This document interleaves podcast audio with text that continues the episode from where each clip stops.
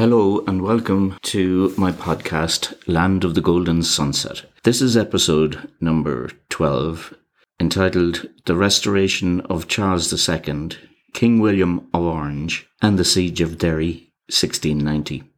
Just a gentle reminder that you can become a patron of these podcasts by visiting www.landofthegoldensunset.podbean.com. Thank you and enjoy.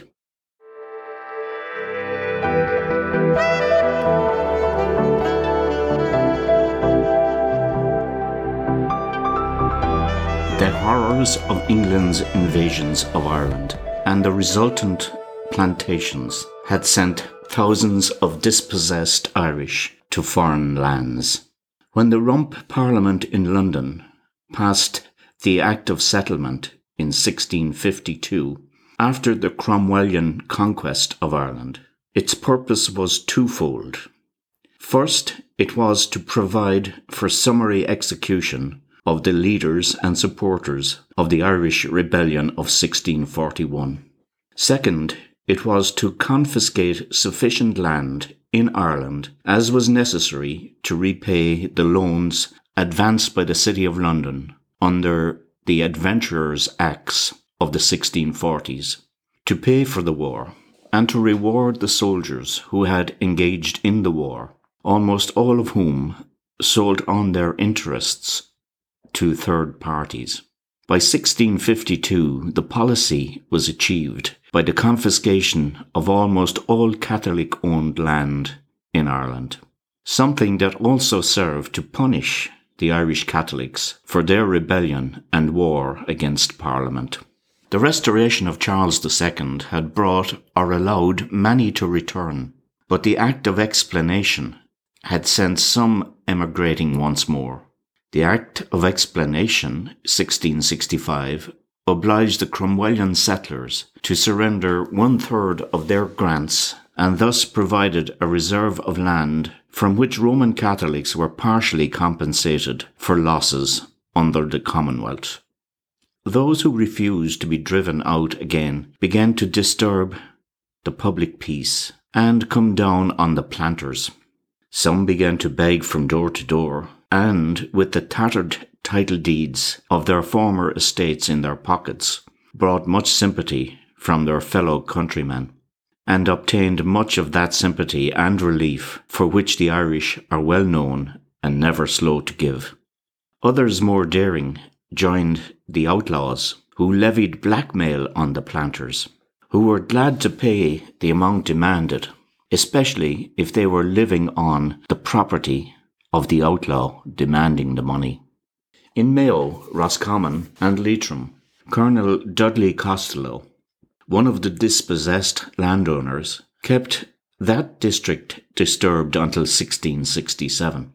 The Costello landowners lost title to their lands to Theobald Dillon, first Viscount Dillon. Dudley Costello was an officer in the army of the Confederate Catholics in 1642 and later became a colonel in the Spanish army.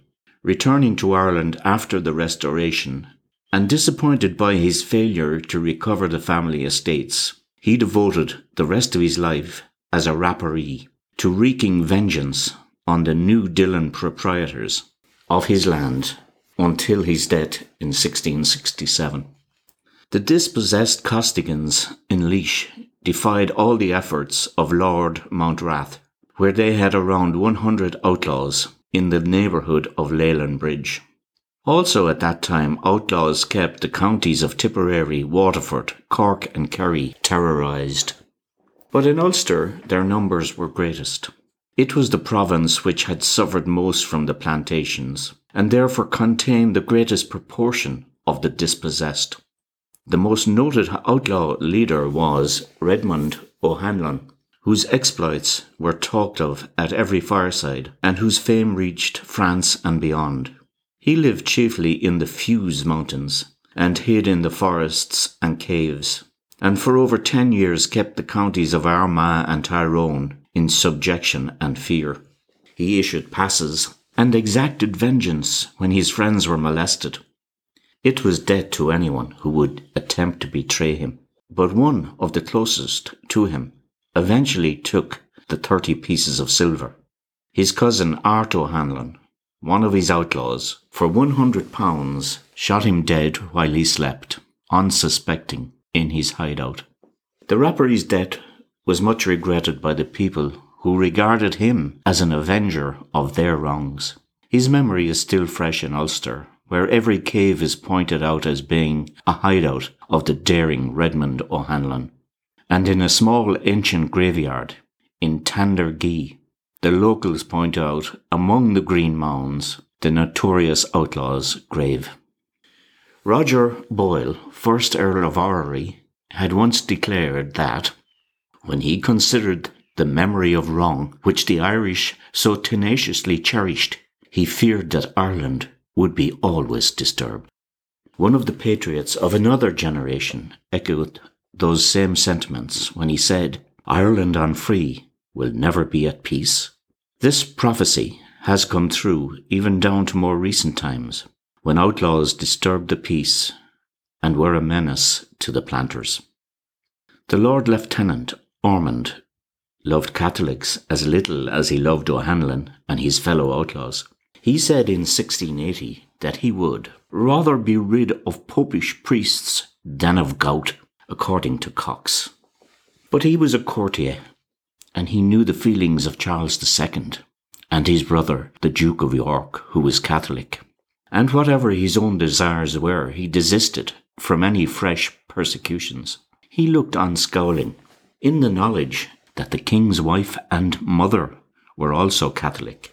By an act of 1673, called the Test Acts, which rendered Catholics incapable of holding civil or military office, James, the Duke of York, was deprived of his position of Lord High Admiral, and within the next year his daughter Mary was taken from him to be brought up a Protestant. It was not until 1828 that the Conservative government repealed the Test Acts with little controversy.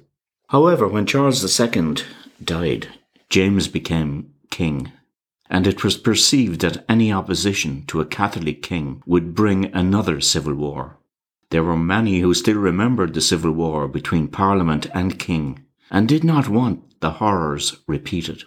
They got to thinking that there was no danger at the establishment religion being disturbed, because the children of James, by a former marriage, were Protestant, but his new wife gave birth to a son in 1688, and immediately fears began to be expressed of a succession of Catholic kings in Protestant England, and this would not be tolerated. William of Orange was invited to England to defend the Protestant religion. He was married to a daughter of King James, and therefore his son in law. At the end of 1688, William landed with a large army, and James, deserted by his so called friends, did not have the courage to fight for his crown. James took refuge in France, where he arrived on Christmas Day, 1688. His queen and infant son having been conveyed there some time previously. The Revolutionary Party affected to think the escape of the king as abdication, the theory being that by not waiting to be beheaded, he had forfeited the throne. England and Scotland declared for the revolution. Ireland declared for King James. But the Protestants and Cromwellians in Ireland declared their adherence to the English cause and began to flock from all sides into Ulster, bringing with them their arms and ammunition. Therein lies another unfortunate start to another chapter in Ireland's struggle, in a war which was entirely outside their making, but brought about by a family squabble among royalty to satisfy their religious differences and that of the English nation. Ireland's participation in the eventual war was unfortunate and leads ordinary people to think that it was because of that struggle that the Northern Ireland problem stemmed, when in fact it had started long before, in the reign of James I and Elizabeth I. But it led to Ireland being crippled once again, with further penal laws and forced emigration which went on for another couple of centuries. during which the Irish Catholics were trampled and beaten, unjustly, by the English aggressor. It was unfortunate that Ireland backed the loser, King James, as English royalty had never been a friend to Ireland and had never apologised for the wrongs inflicted over eight centuries in the land of the golden sunset. According to Encyclopedia of Irish History and Culture, diversification was evident in the destination of Irish exports after 1667. A flourishing transatlantic trade developed to the West Indies and the American colonies. Ireland exported barreled beef and livestock and imported large quantities of tobacco. In 1665, Ireland imported 1.8 million pounds of tobacco, and by the mid 1680s, an average of 2.8 million pounds were arriving annually. The continental market was also developed, and France in particular imported large amounts of Irish butter. By 1683, only 30% of Irish exports were directed toward England. Thus, by the 1680s, the Irish economy had sufficiently reorganized itself, both internally and externally, to meet a changed economic relationship with England, and was showing signs of unprecedented prosperity. Though the outbreak of the Williamite Wars in 1689 served as a reminder of Ireland's continued political subordination to England. Physical destruction and depopulation were not extensive, and the Irish economy emerged largely unscathed.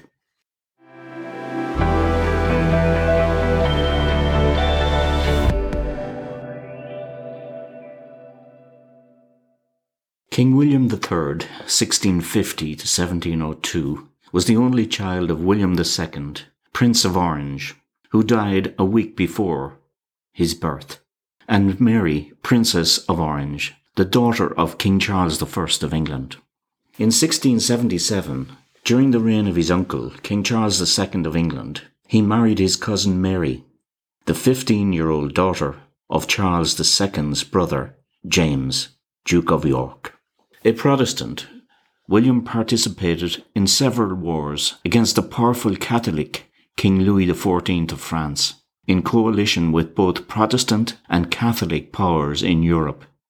Many Protestants heralded him as a champion of their faith. In 1685, his Catholic uncle and father in law, James, became King of England, Scotland, and Ireland. James's reign was unpopular with the Protestant majority in Britain, who feared a revival of Catholicism Supported by a group of influential British political and religious leaders, William invaded England in what became known as the Glorious Revolution. In 1688, he landed at the southwestern English port of Brixham. Shortly afterwards, James was deposed. William's reputation as a staunch Protestant enabled him and his wife to take power in England. During the early years of his reign, William was occupied abroad with the Nine Years' War, 1688 to 97, leaving Mary II to govern the kingdom alone. When William was away fighting, his wife Mary II governed the realm, but acted on his advice. Each time he returned to England, Mary gave up her power to him without reservation, an arrangement that lasted for the rest of Mary's life. Mary II died of smallpox on the 28th of December 1694, leaving William III to rule alone. Despite his conversion to Anglicanism, William's popularity in England plummeted during his reign as a sole monarch. William dissolved Parliament in 1695, and the new Parliament that assembled that year was led by the Whigs. Whig was a term of abuse applied to those who wanted to exclude James on the grounds that he was a Roman Catholic. The fervent Tory, Samuel Johnson, often joked that the first Whig was the devil. There was a considerable surge in support for William following the exposure of a Jacobite plan to assassinate him in 1696 and return his father in law, James II, to the throne. Parliament passed a bill of attainder against the ringleader, Sir John Fenwick, and he was beheaded in 1697. William of Orange was without children, and the death in 1700 of his nephew, Prince William, Duke of Gloucester, the son of his sister in law Anne, threatened the Protestant succession. In 1702, William died of pneumonia, a complication from a broken collarbone following a fall from his horse. Ironically, the horse had been confiscated from Sir John Fenwick, one of the Jacobites who had conspired against him. William of Orange was buried in Westminster Abbey alongside his wife. His sister in law and cousin Anne became Queen Regnant of England, Scotland, and Ireland. He was known as King Billy in Ireland, and his victory at the Battle of the Boyne on the 12th of July 1690 is commemorated by Unionists each year on that date, when the Orange Order march in street parades with lambeg drums and fife and drum bands which display orange colours in his honour. When William of Orange entered London in 1688, he was immediately met by an unruly mob shouting, Death to all papists. And William and Mary, daughter of James II, were crowned together as King and Queen at Westminster Abbey on the 11th of April 1689 by the Bishop of London, Henry Compton. Normally, the coronation is performed by the Archbishop of Canterbury, but the Archbishop at the time, William Sancroft, refused to recognise James's removal. In Ireland, too, the Puritans, Protestants, and Presbyterians were his greatest supporters and hailed him as their champion, forming forces to fight with him to crush all the Catholics in Ireland. They already had flocked to Derry and armed themselves with all the arms necessary for battle, whereas the Catholics were forbidden to hold arms under pain of death. After minor skirmishes in April 1690, Puritans and other Protestants fled to their kin within the walls of Derry and set up in opposition to the Catholics, determined to hold off what they perceived as their enemy. James II and his French forces arrived in March 1690 and thought Derry would submit because, as a city blockaded, there were no provisions entering it and its people must be starving. The governor, named Robert Lundy, within the walls advised that provisions would only last about 10 days, and some of the troops within shared his views. Captain Murray, on the other hand, denounced this as treachery, and most people in the city supported him. Robert Lundy was a Scottish Army officer, best known for serving as governor of Derry during the early stages of the siege. Lundy had pursued a military career serving in the Earl of Dumbarton's regiment in the French army of Louis XIV. He had risen to rank of captain when the regiment returned to Scotland in 1678, where it was renamed the Royal Scots. Lundy continued to serve with the regiment when it was sent out to reinforce the Tangier garrison in October 1680, and he was wounded during a battle with the local Moroccan forces during the Great Siege of Tangier. He married an Irish wife, Martha Davies, whose father, Rowland Davies, became the Dean of Cork, and through her family connections he secured promotion to Lieutenant Colonel in the Royal Irish Army. In 1688 he was at Dublin in the regiment of Viscount Mountjoy. In 1687 James II replaced Ormond with Richard Talbot and introduced a policy of replacing Protestant officers with Catholic ones in the Irish army. Mountjoy was one of the few Protestants remaining in the army, and he could protect his Protestant soldiers and officers, such as Lundy. A strategy was prepared by Mountjoy and Lundy to assume control of Derry, and they succeeded in embedding a small garrison of predominantly Protestant troops under the command first of Mountjoy and then of Lundy, who assumed the title of governor. However, popular feelings in Derry ran so strongly in favour of King William of Orange that Lundy declared himself an adherent of King William III, and he obtained from him a commission confirming his appointment as Williamite governor of Derry.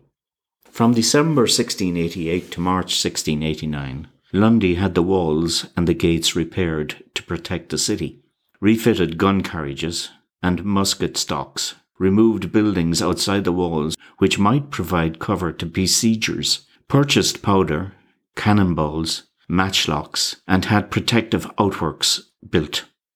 Lundy's motivation is not known. What is certain is that from the moment Derry was threatened by the troops of King James, Lundy used all his endeavours to paralyse the defence of the city. In April 1689, he was in command of a force of Protestants who encountered some troops under Richard Hamilton at Strabane. When instead of holding his ground, he told his men that all was lost and ordered them to fend for themselves. He himself was the first to take flight back to Derry King James, then at Omagh, on his way to the north, similarly turned in flight towards Dublin on hearing of the skirmish, but returned next day on receiving the true account of the occurrence. On the 14th of April, English ships appeared in the Foyle with reinforcements for Lundy under Colonel John Cunningham and Solomon Richards. Lundy dissuaded Cunningham from landing his regiments, saying that a defence of Derry was hopeless and that he himself intended to withdraw secretly from the city. At the same time, he sent to the headquarters of James II a promise to surrender the city. As soon as this became known to the citizens, Lundy's life was in danger, and he was vehemently accused of treachery. When the enemy appeared before the walls, Lundy gave orders that there should be no firing, but all authority had passed out of his hands the people took up arms under the direction of Major Henry Baker and Captain Adam Murray, who organised a famous defence in conjunction with Reverend George Walker. Lundy, to avoid popular vengeance, hid himself until nightfall, when, by the connivance of Walker and Murray, he made his escape in disguise as a porter. Lundy was apprehended in western Scotland, imprisoned at Dumbarton Castle, and then sent to the Tower of London. He was excluded from the Act of Indemnity in 1690. An effort was made to send him for trial at Derry, but this was argued against because it was evident that Lundy still retained the support of influential people there. As Reverend George Walker described this, he had a faction for him in the town. After an inquiry in London, he was cleared of charges of treason and returned to military service. From 1704 to 1712, he was Adjutant General of the King of Portugal's forces in the Queen of England's pay during the War of Spanish Succession and defended Gibraltar against the French. In 1707, he was captured by the French, but was exchanged a year later and died in 1717. Lundy is reviled by Ulster Unionism as a traitor to this very day and his effigy is burned during the celebrations to mark the anniversary of the shutting of the gates of Derry in 1688. Much like Judas, his name has become a byword for traitor amongst Unionists and Loyalists. Ian Paisley regularly denounced people, including Margaret Thatcher, Terence O'Neill, and David Trimble, as Lundys. Their guns were now trained on King James and his troops as they approached the gates of Derry. But in the confusion, two regiments who supported Lundy left the city. Lundy was disguised as a porter, and he embarked with the hungry soldiers for London. For some unknown reason, James II appointed a French officer to take charge while he left for Dublin on the 16th of April 1690. And when Derry City first closed its gates the rector within was the Reverend George Walker, a product of Calvinism. He was bigoted and intolerant and went about the city proselytizing and praying damnation on those who disagreed with him. Day after day he screamed fierce invectives against popery. The fiery zeal of this preacher was so infectious that the congregation and military were inflamed to such an extent that they believed their fighting against James to be the work of God. Reverend George Walker, a doctor of divinity, was joint governor of Derry alongside with Robert Lundy, during the siege of Derry in 1689, and received the thanks of the House of Commons for his work. He was killed at the Battle of the Boyne on the 12th of July 1690, whilst going to the aid of Frederick Schomberg, 1st Duke of Schomberg, Commander in Chief of all Williamite forces in Ireland, who was wounded during the crossing of the river in the early part of the battle. Walker was originally buried at the battlefield, but at the insistence of his widow, his body was later exhumed and buried inside the church at Castle Caulfield, County Tyrone. His body was later rediscovered and reinterred next to that of his wife, but not before a cast was taken of his skull. The Walker plinth on the Derry city walls, which was completed in 1828, remains in his memory, although the column that stood on the plinth was destroyed in an IRA bomb attack in 1973. The blockade of Derry continued with some skirmishes, but those within held out despite offers of food. Without proper provisions, the soldiers on duty became ill and many died. Sickness was everywhere, and death and mourning were in every house. Hunger affected the whole population, so much so that it was reported they had to eat weeds and grass, leaves and bark. A mouse sold for six pennies, a rat for a shilling, a cat for four times that of a rat, and the hind leg of a dog went for five shillings. On the 28th of July 1690, two vessels escorted by a frigate approached up the River Foyle. This was one of the several attempts to lift the blockade, which became known as the Siege of Derry. The vessels kept coming despite being fired upon. While they suffered some small casualties, they eventually arrived at the quay that night, and three days later, the siege was ended. The Reverend Walker was later named Bishop of Derry by King William and accompanied his troops as chaplain, but was unlucky to be later shot and killed at the Battle of the Boyne, where the Williamite forces secured victory. James II, in defeat, fled to Dublin, where he told a friend that the Irish had shamefully run away, to which the instant reply was, But your Majesty won the race. Whereupon he left for France in July 1690. All over Europe, merchants and craftsmen defended their privileges through their guilds. These guilds were organizations dating back to the medieval times, and they were often very powerful. A look at Paris in 1696 shows how far these guilds would go to protect their members' position. The city's button makers had been in uproar and were barging into tailor shops searching for illegal buttons that threatened their domination of the trade in silk buttons. The problem was that some enterprising tailors had begun to make buttons out of wool.